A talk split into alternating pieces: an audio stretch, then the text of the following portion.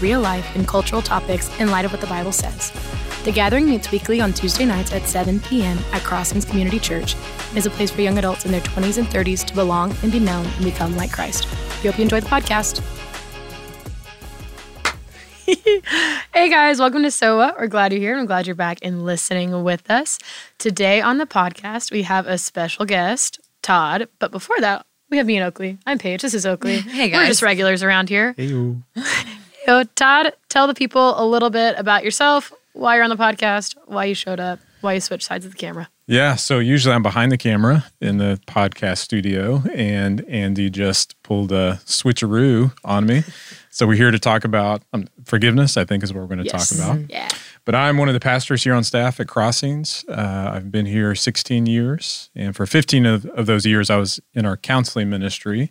So I'm a LPC LMFT, so I come out of the mental health world. What do those words mean for people so who don't know? licensed marriage and family therapist and a licensed professional counselor. Um, so definitely walking through issues of forgiveness is something that we did a lot. Uh, and and now currently I'm in a new position at Crossings, I'm pastor of digital discipleship, and we're working on a new issue, initiative to launch kind of Crossings own Netflix style website that will have a lot of content that people can consume and learn. And so we're super excited about that. It's coming soon. Netflix, but for good. That's right. It'll be great. Good flicks. Todd, what do you, good flicks? I think there already is one of those. I don't think, I don't think we can use that. Uh, what do you like to do in your free time? Tell people about you as a person. Free time. I'm a hobby guy, so I love hobbies and I love being outside. So anything with water or sports or those two combined, I love to Water do. sports. Water sports. That's Big right. water sports guy. Yeah. So during actually during the pandemic, I picked up two new hobbies. Uh, so one was windsurfing, Oh. and the other one was sailing. So I bought an old sailboat. Been learning to sail. Um, yeah, and it's a lot of fun. It's a nice it's a nice little getaway here in the state of Oklahoma. And yeah, ex- except however, in my first couple weeks of learning to sail, uh, I got my sailboat stuck sideways on my boat trailer, which is not how it goes. and then the next week, I got my sailboat stuck in a tree. True story. Now, Yeah, there's not even that many trees in Oklahoma. It's very I know. I found the one that was hanging over the water and got the mast uh, stuck in a tree. Oh Well, my god. Some lessons learned. Yeah. For sure. Persevere though. Yeah, yeah, Persevere. It's got to be. There's got to be some good like biblical lesson in there somewhere. right. You'll find it. You'll yeah. find it. got to keep at it. Todd- Todd, you're a traveler. Yeah, I was like, he loves to yeah, travel. You're a traveler. Where's your favorite place that you've gone that you'd go back to? Love to travel. So uh, I love the mountains anywhere, and I love the ocean. So I try to get to those as much as I can. Um, probably one of the the coolest places.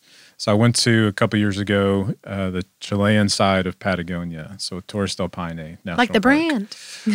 like the brand, but way better. Actually, I watched your it face just like cringe when I said that a little the bit. brand. You're you're kidding. I know, I Nature know. before the brand. it's not just shirts and hats. Um, Novel. And so that was that was an amazing place. It's just huge and massive and wild and like nothing else I've experienced. So You'd go back then. absolutely. Packing my bags. I'll see you guys there. I, I don't go. think there's anywhere that I've been that I wouldn't go back to Really. thus far. Yeah. I think I've had places that I've There's that cool I'm like, I will not be going there again. everywhere. yeah. Yeah, I can't think of one. Okay. Optimistic traveler. Oakley, what about you? Where would you go if you had a place to go? Oh, I was 100% not prepared to answer. Let me think. Uh, Just shooting from the hip right I know, shooting from the go. hip. If I could go somewhere again, um, I really enjoyed. So I lived for a really short period um, at a women's home in Ghana, and I loved the culture. I loved the color of that area. I mean, it was just colorful and fun and loud, and everyone danced, and I don't know, it was beautiful, and the people were wonderful. So I would definitely go back. I feel like I got the smallest taste of what life there is like, and I would 100% go back there, spend some time. That's cool. Hmm. For me, I think I lived in Croatia for eight weeks in Oh, wow. college, which was super fun. And while I was there, we took we stayed an extra week from our eight week internship, and we took like a little road trip around there. And I got to go to Slovenia, which y'all I had not heard of Slovenia before I lived over there because I was like, what is a little tiny country? I don't want to go there. That's not exciting because there's no big cities. But apparently, it's like the Colorado of Europe. So when I went, it's just like beautiful mountains and lakes, and it's not super populated. We got to stay in a yurt. It was super fun. So if I had to go back anywhere, I think that's where I would go. That's my top choice of travel. Yurts are cool. Yurts are really cool. Round tents, just much more appealing. Who would have thought? Not me. Well, the reason that we called it Audible and the reason why Todd's here is because we're talking about forgiveness, and that is something that Todd, like you said, has kind of walked through. So we really just kind of called him back from the camera, just shooting straight from the hip. So Pew, pew. it's gonna be great. It's gonna be great. So I think before we kind of kick it off, I want to knock out some definitions. So one of them is what is forgiveness, and so what I found um, a definition was forgiveness is the act of pardoning an offender. In the Bible, the Greek word translated forgiveness literally means to let go. So when a person does not demand payment for a debt. Anything else you guys like to add to that definition, or is that? No, I, th- I think that Like, that's really think of it? good. Um, what I like about that is it puts the person you are forgiving in a very passive place. Like they're not demanding, like it says, demanding something of you. Uh, they're not coming to you and asking specifically for whatever the case may be. The you're just offering forgiveness because it's rooted in grace and Mm-hmm. it's because we've been forgiven. So that when you read that over me and just over, I mean, read it to the podcast, I'm like, man, I'm, I'm convicted by that. Just Yeah. hearing that and thinking about, um, I've justified, I think, in my past not forgiving someone for multiple reasons. But when I hear this and talk and hear it talk about why we should forgive, what forgiveness really is, I don't know, it puts it into mm. perspective. Well, it makes me think too, like how different that is, like how we learn forgiveness as kids. So, like, how did you guys learn forgiveness as kids? Me personally, my mom made us sit outside until we got along, and so like it was very much a, okay, like I'm sorry, great, I'm sorry, great, and just kind of carried on with life. How did you guys kind of navigate that, like when you were little? So, like every family does it different. Well, I would say, well, first of all, back to the question about forgiveness and what is it? Something that comes to my mind when I think about forgiveness or talk about it, I think is a good way to describe it. It's it's making an intentional decision to no longer hold against, to no longer hold something against somebody, um, which actually provides a lot of freedom for us. I think I was had much more experience being taught and learning how to apologize than to offer forgiveness when I was a kid, just because I had many more opportunities where I needed to apologize and was supposed to apologize.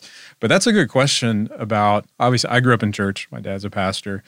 Um, so forgiveness was certainly a core value in our family and the church that I was a part of. Um, I think I just grew up in an environment where that was the norm, where it was expected that you would work towards a place of forgiveness. That's a good question. I'm not sure where I conceptualized what that looks like and what that actually means. I think in my house growing up, uh, unforgiveness was a sort of power. You know, you could hold something against someone, you could prove a point, you could uh, show that you had something to offer. You de- you deserved a seat at the table to be able to express your opinions. And in the ways to do that, again, this is probably this is I know not what was taught. I look back, my parents were not teaching us this, but I think in my own mind, uh, I wanted to have that power. I wanted to be able to prove something of myself, and the way I did that often would be to hold things in and not actually forgive, not actually move towards someone. Always like wait until you know they're going to come and talk to me about it. Like I'm going to be the stubborn one to hold out the longest.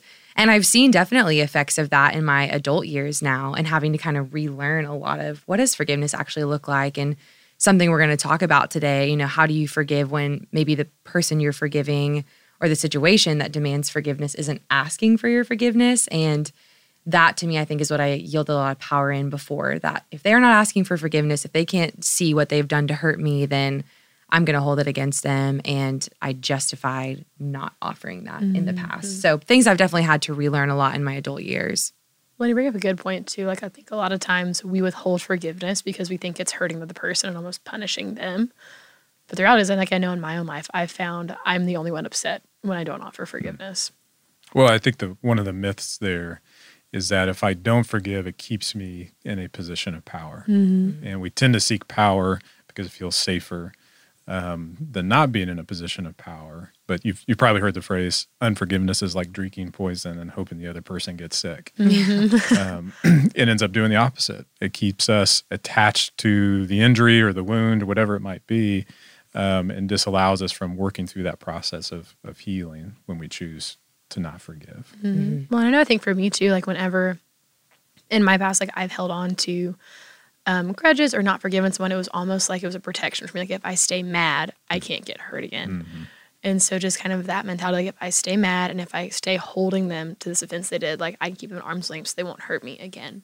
And so where does that play into kind of our role as Christians? Well, it's pretty obvious. The Bible talks a lot about forgiveness, you know, of just what we're called to do, how we've been forgiven of much. So we should also forgive. Matthew 18, a little after it talks about uh, resolving conflict with your brother, Peter comes to Jesus and he says, Lord, how many times should I forgive my brother or sister who sins against me?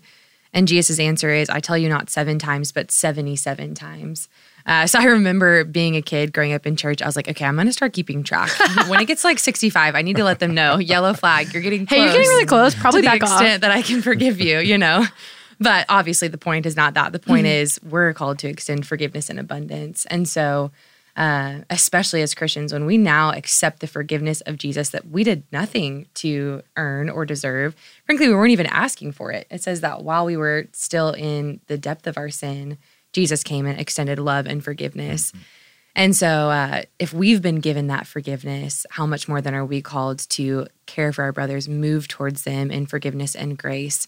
And when we don't do that, how it, it hurts and, and grieves the heart of the Lord. Well, and you brought up a good point too. Like Jesus came to die for us while we were still sinners. Like we weren't asking for the forgiveness when He came and offered it. And so, if we're called to be like Christ and to be ambassadors of Christ, like we are called to act in that same manner, and that's hard. It's really hard to walk through. Um. So, kind of going off of that, how what are like some practical steps of like, okay, like how can I actually do this? How can I start the process of forgiving someone um, who doesn't ask for it because I think one of the myths, at least that I had growing up, was forgiveness was immediate. Like if I decide I'm going to forgive somebody, immediately I'm going to forgive them, and it's going to be fine. And while there's an element of that to it, it is a process. And so, kind of, how do we get that ball rolling practically?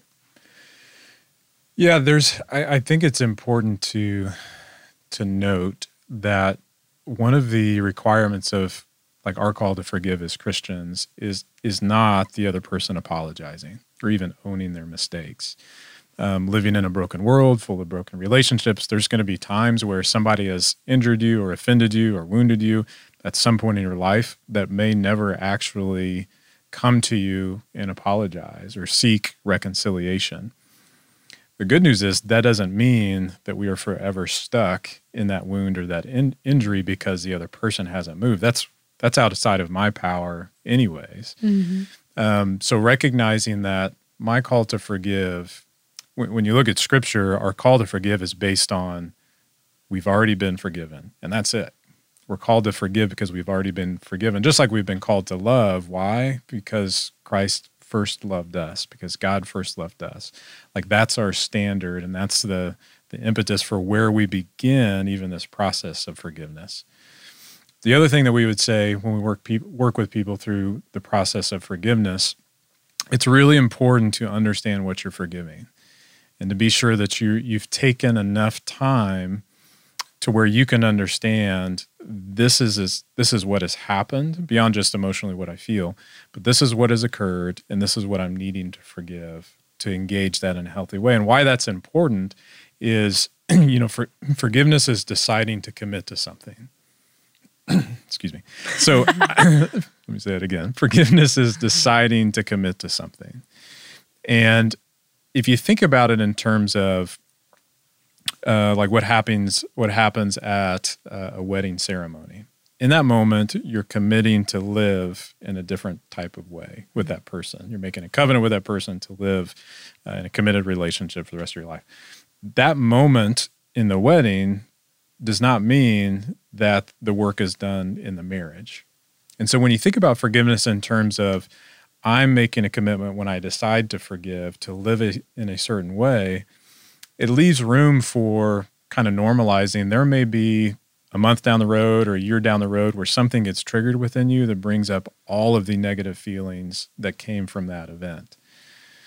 But then I have something to fall back on because I can say, because I have chosen to forgive this person, I no longer have to entertain these feelings or these emotions or get sucked back into um, that time or that event or whatever. And, and this is why it's important, why we would actually say, I've heard the phrase before, you can never forgive too quickly.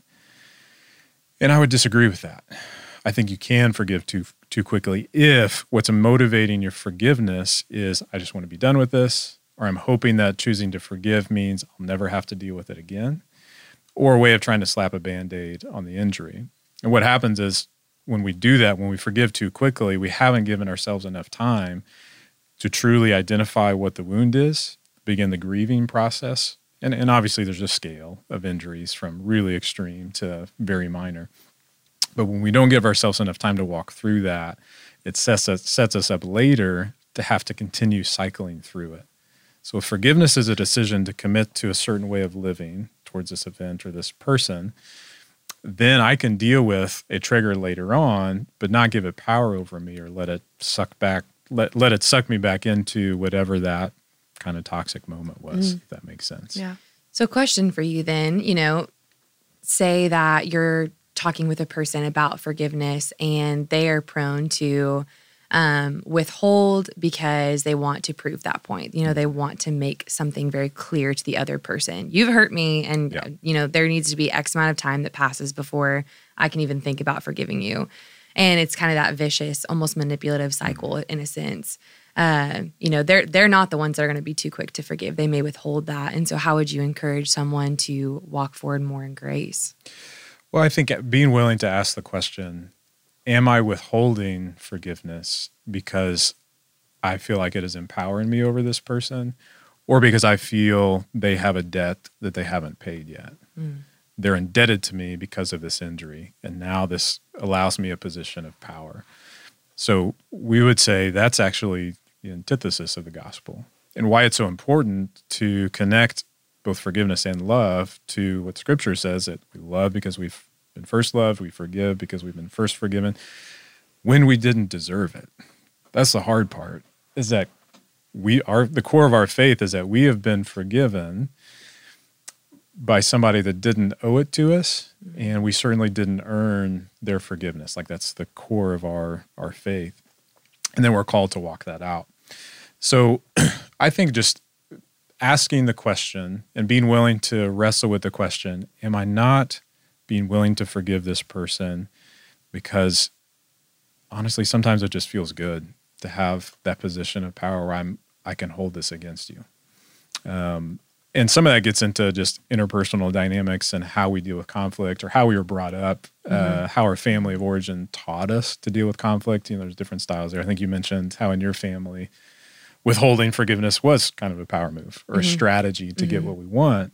Um, that's not what I'm describing when I'm saying sometimes we need to push pause to be sure that we're clear on what we need to forgive and then how we can engage that process. That's good. Mm.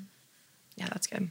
That's good. Well, I just kind of think back to like Colossians 3:13. It's just bear with one another and forgive one another. If any of you has a grievance and against someone, like forgive as the Lord forgave you. So just kind of that idea, like you were saying, we are called as Christians like to forgive, but it's also important to know what we are forgiving. So we're not I think of it as like pushing the problem to a later date almost. It's like just kind of putting an extension on it. Like you still have to do it eventually, but it's just going to get harder and harder and harder. Well, we can do we can do this on the flip side too. Sometimes we can apologize too quick, and I would define that as we're apologizing so we don't have to deal with this issue. So mm-hmm. somebody that's really quick to apologize, they might, and, and but they actually don't mean it. It's just a way of shutting down the conversation or not having to address the consequences of their decision. Mm-hmm. Um, that comes up a lot in, in, in relationships and in marriages where maybe they get into this pattern of, yeah, you're willing to say the right things, but your actions aren't matching mm-hmm. what you're saying. Because you know, when I'm seeking forgiveness, when I'm asking, when I'm asking somebody to forgive me, I'm also committing to live differently in light of that forgiveness. And if none of my behavior changes, at some point it calls into question the motivation mm-hmm. behind it. And is that not how our lives are when we give our lives to Christ, too? You know, I just, as you're talking account, but think if I'm going to say yes to the forgiveness that God has freely offered, mm-hmm. then my life has to look different too. You know, yeah. it changes me from the inside out. So mm-hmm. it, it infiltrates all areas, all relationships, both with God the Father, but then also our interpersonal relationships with each mm-hmm. other. Yeah, that's good. So, I guess kind of my question going off of that is because, like we've kind of all touched on, we've had different backgrounds in forgiveness, different natural bends in the way that we do, the way our family's done, the way we were taught. How does that view of forgiveness impact the way we view the way God forgives us? And how does, like, have you seen that play out kind of with people? Yeah, I mean, I think the deeper our understanding of God's grace that He has shown towards us, it just naturally compels us to be more gracious with people that we interact with here on earth. It's I think it's it's almost unavoidable. Like the the more that I understand God's love for me and what that means, the more that I have a clear picture of how He has shown me and offered forgiveness for when I fail and continue to fail. Um, it's very hard to ignore that then in our interpersonal lives. Mm. In some ways, it complicates it because I don't I don't get a free pass. I can't be a jerk to you guys and hold stuff against you guys while expecting God to continue to give grace. Um, so, mm-hmm. so it's like whatever measure you used for others will be used to you from the Lord. Yeah, I think about the you know he he who has been forgiven much. So when we understand truly the gift of grace that God has given, it just naturally begins mm-hmm. to transform how I think about others. Right. Well, I think it's important too to understand that kind of God's forgiveness and God's grace is very different than ours. I think for me, a lot of times I had a warped view of the way God forgave me because I had a warped view of forgiving others. Mm. So, like you were saying, like I withheld forgiveness as a power trip, or I would make someone ask for it multiple times. And so I realized later, like that kind of impacted the way I view the way the Lord forgave me. Because hmm. I would think I'd have to say it over and over again, or I'd have to do all these different things when really, like he says in Psalm 103, like as far as the east is from the west, like so far he's removed our transgressions from us. Mm-hmm. Which kind of leads us to our next question, which is I know God has forgiven me. I've asked for forgiveness from the Lord, but I can't seem to forgive myself. How do I move forward in that? What are y'all's thoughts? We've talked a lot, and even in my community group, we're walking through the book of Ephesians. Um, and in Ephesians 3, you know, there's that that prayer that Paul prays. Um, and I just want to read it so I don't paraphrase it.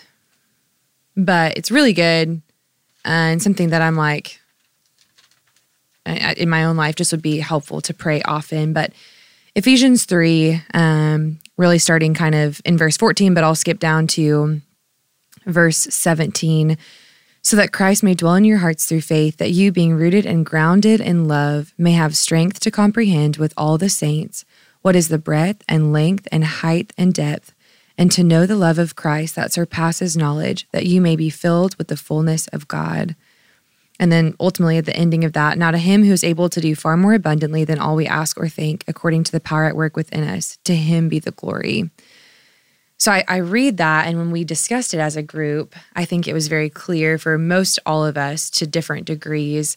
We have a disordered view of the love of God for us. You know, I think if if I really genuinely knew, much like you're saying about the idea of forgiveness, if I knew how forgiven I am, if I knew how loved I am, then how would that change the way that I view both others and also myself? Mm. Um, if I, I, I understand to a deeper extent the love that God has given me and continues to give me, would I not be very quick to offer myself grace um, and offer myself the same kind of love and forgiveness? So I just hear that cry from a person. You know, I, I know we got this question from our Instagram poll, and I just want to say to whoever that was, I'm like, yeah, I've I've been there, much like many of us probably have yeah. the the difficulty to be able to forgive ourselves. But what I would encourage you with is um, come back to the basics of what you put your faith in in the first place. How much does the Lord love us to the to the point that we were able to be forgiven and then able to still be loved moving forward? And then how can that impact us knowing we don't now have to earn back right standing for the Lord? we come before him where we confess even uh, we have this verse here First John 1 9, if we confess our sins, he's faithful and just and will forgive us our sins and purify us from all unrighteousness. Speak that over yourself. Mm-hmm. Remind yourself of that truth. Let that really take root in the depth of your heart so that you're able to remember Jesus forgives me. He's perfect. Uh, so why can I not then forgive myself in that same way? I'm going to bring it before him. I'm going to turn from it. I don't want to live that same kind of life, um, but know that I can walk forward in confidence, forgiven and cared for and loved. So I would say, maybe to complicate things a little bit, um, and some of this is splitting here. Is it's just when we think about phrases that we use or words that we use. Uh, I, when, when, you when I hear people say, um, "I can't forgive myself," or "I need to forgive myself," um, I think I understand what they're meaning by that, and that's a phrase we'll use in church. But I think it's also important to note I'm I'm not mindful of a passage that calls us to forgive ourselves. what I am mindful of, and I'm not saying it's not in scripture, I just haven't found it or I may have forgotten. But what I am mindful of, there's multiple times where scripture calls us to receive the forgiveness that God has already offered. And why I think that's important to split hairs on that is because one approach, forgiving myself, puts the onus on my capacity and ability to manufacture and create the grace to forgive. The latter, receiving the, the grace and forgiveness that God has already offered, basically me leaning into what God has already done mm-hmm. and is capable of doing that I am limited in. Mm-hmm. I find that to be freeing. And, and I, when I've worked with people that have kind of gotten stuck on, I just can't forgive myself, and I've introduced this idea of what if you think about it this way that you're not called to forgive yourself, you're called to receive the forgiveness that God has already offered. A lot of times there's a sigh of relief there because it takes the onus off of me. And now all I have to do is lean into what God has done. Now, it may not look that different in, in the process of mm-hmm. it, but it, I think it's an interesting kind of angle to think about. And it allows me to step back and say, okay, all my job is to confess, confess with my mouth, what, you know, what the sins I've committed or what I've been convicted of, and then receive, confess and receive, confess mm-hmm. and receive. Um, that is, I think, a path to both healing and freedom that's that's really powerful. So I don't know what you all y'all would no, say no. about that, or if that's even helpful. But that's something that's helped me think about in my own life. Okay, Todd, your role is receiving what God has already done, and then through that, obviously, it empowers me to be a conduit of God's grace and forgiveness to others mm-hmm. as well. I love that you brought that up because when I was kind of researching for this podcast, I found a quote that was a very, very similar perspective.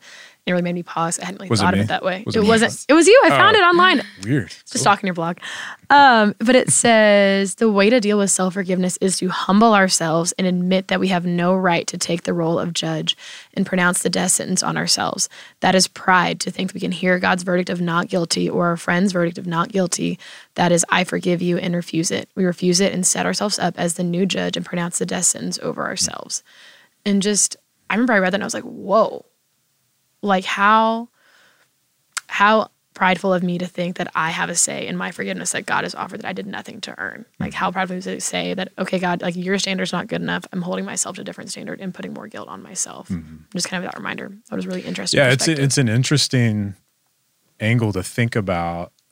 Am I choosing to not forgive something that the God of the universe has chosen to forgive? Mm-hmm. And if so, what am what statement am I making inadvertently about God's judgment? and mm-hmm. his wisdom and discernment. If I say, God's willing to forgive this, but I'm not, does that mean I'm wiser than God or that my standards are different, even as I apply it to myself? Yeah. Um, I remember the first time I was kind of introduced to that perspective, and it's like, oh man, that's really not a position I want to put myself in. Mm-hmm. No, because I sure don't know how to be in that position for sure. I don't want to be there. Right. So something else that we kind of have to touch on when we talk about um, forgiveness is there's two parts of it. There's confessing to the Lord, and then James five sixteen says, "Confess your sins to each other and pray for each other so that you may be healed." And so I think one of the questions that comes to my mind is if kind of you accepted the Lord's forgiveness and you're like, okay, like I'm good, and you still have kind of that nagging feeling. The question I like to ask is, okay, well, have you confessed it to your people, like to your community? And so, how have you guys seen kind of confession play out in community as far as um, healing past forgiveness and kind of healing that hurt there? Hmm. You don't fight alone. You fight with people. You know that's important. Mm-hmm. I love the phrase. That makes me think of the phrase that while our faith is personal, it's never private. Mm, yeah.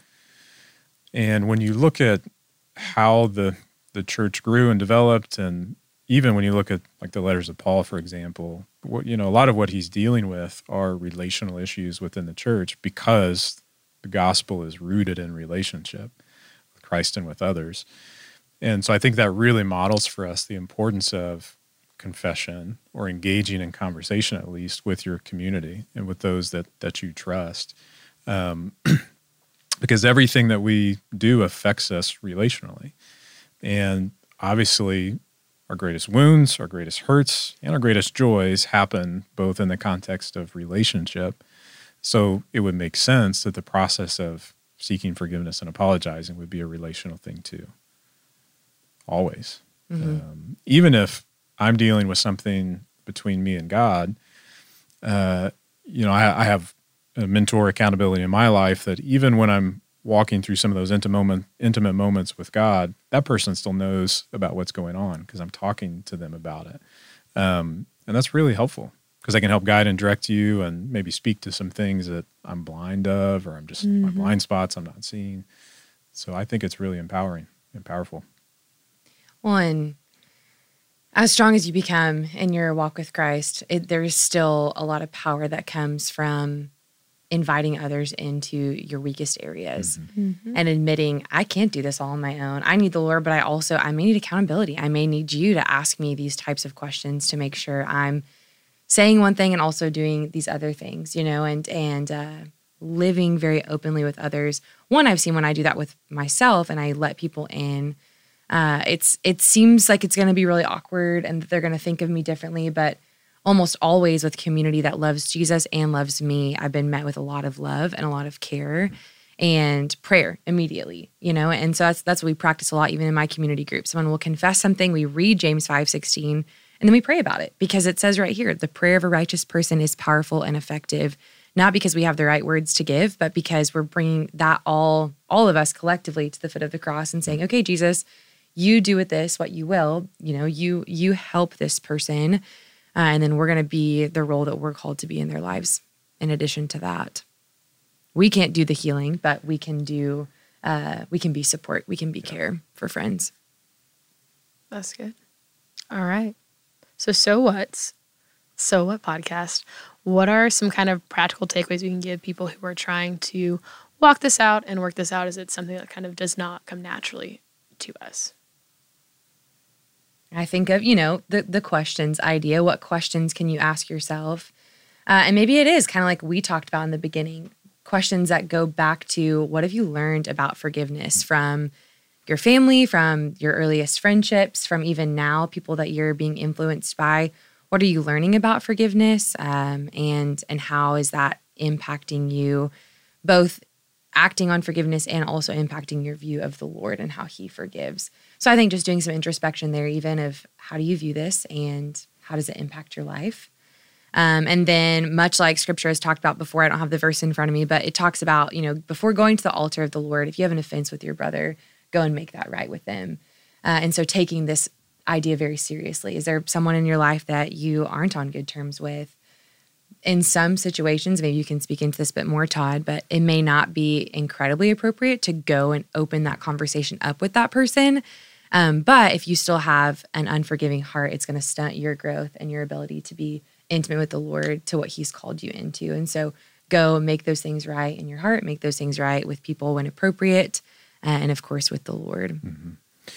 Yeah, I, I I think one of the takeaways that I would encourage is spending time in conversation, asking the question, do I have an accurate understanding of what forgiveness is and what it's not?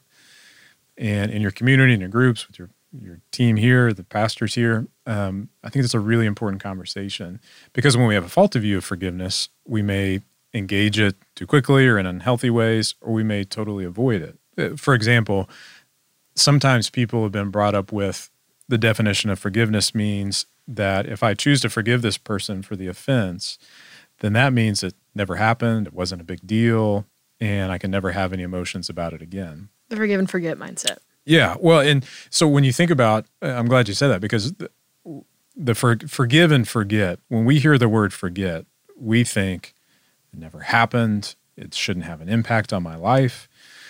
When you look at the how that word has been translated, a different way to, to say it, and maybe a better way to translate that passage, is no longer coming to mind. It's when God forgives and forgets, it's basically saying our offenses no longer come to his mind anymore. It's not a uh, like a conscious, tangible thing that he is doing. I'm going to no longer remember this. It's just naturally no longer coming to mind. And we've all experienced that, right? There's something we've been through that maybe was really hard, a difficult season, um, but we've dealt with it. And years down the road, we don't even think about it. It just doesn't come to mind. And I think it's a better way of understanding what forgive and forget means. Um, and, but just having, you know, having the space to ask the question, um, what does forgiveness look like in my life? Do I have a good understanding of what forgiveness is? Um, because it's so it's so central and key to our faith. Uh, it's a way of life. Um, in fact, when I was in grad school, we had a we had a course that was just on the theology of forgiveness, and it just so happened that while I was in that class, there was a, a horrific shooting that happened in this Amish community, and I remembered watching the news reports and as they were interviewing some of these families that were impacted by it, consistently they talked about forgiveness and choosing to forgive. And of course, watching it, you're kind of like, how are they even, you know, discussing that topic? And, um, but on some of the commentary of that situation, one of the things that you could see is that forgiveness was a way of life for them. It was not an abnormal thing that they had to figure out how to do. It's how they had consistently lived their life so they were just naturally walking out what came naturally to them when a when a horrific tragedy happened. Mm-hmm. They weren't pretending it didn't happen. They were all grieving intensely. But they were choosing the way of forgiveness because that's how they had lived their life. And I think that would be my prayer for those listening, my prayer for myself and us here at this church is that forgiveness is a way of life for us. It's not something that we have to uh, figure out how to do, but it's become so normal for us in an intentional, healthy way that it just kind of leaks out of us. Is that I don't know if that's the best way to say that. I don't like the image. It exudes. Right. It just it, exudes is a little exudes more forgiveness uplifting. naturally. Yeah, there we go. Yeah, yeah. Awesome. Well, thank you, Todd, for joining us today. Really appreciate Yeah, it. and thanks for just kind of giving us your wisdom and your take, just kind of from where you've been at. Uh, we thank you guys for joining us too. We hope it's been helpful and just encouraging to you, and hopefully challenging as well. Um, yeah, that's all. Can Talk I just guys note, next- can I oh. just note that I am choosing to forgive Andy for putting me on the spot today, even though he did not ask for selfless of forgiveness. you. Yeah, just What a giver. Lead by ask. example. what a giver! See, a man living out his word. We love right. to see it. You're welcome, Andy. All right, thank you guys. Have a good week.